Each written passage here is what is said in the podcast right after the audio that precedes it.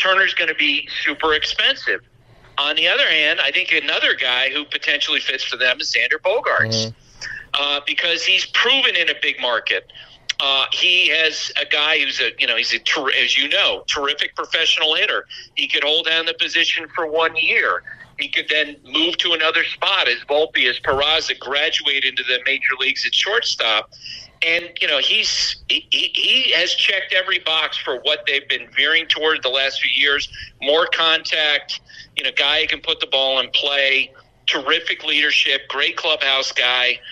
So I I think those two guys are probably the best fits because they look at Carlos Correa. He's more of a pure shortstop.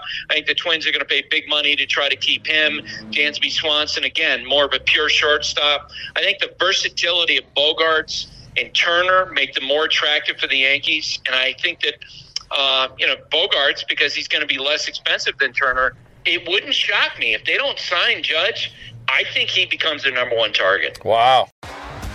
T-Mobile has invested billions to light up America's largest 5G network from big cities to small towns, including right here in yours.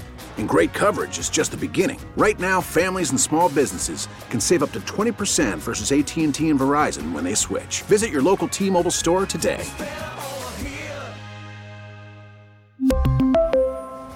Plan savings with 3 lines of T-Mobile Essentials versus comparable available plans. Plan features and taxes and fees may vary.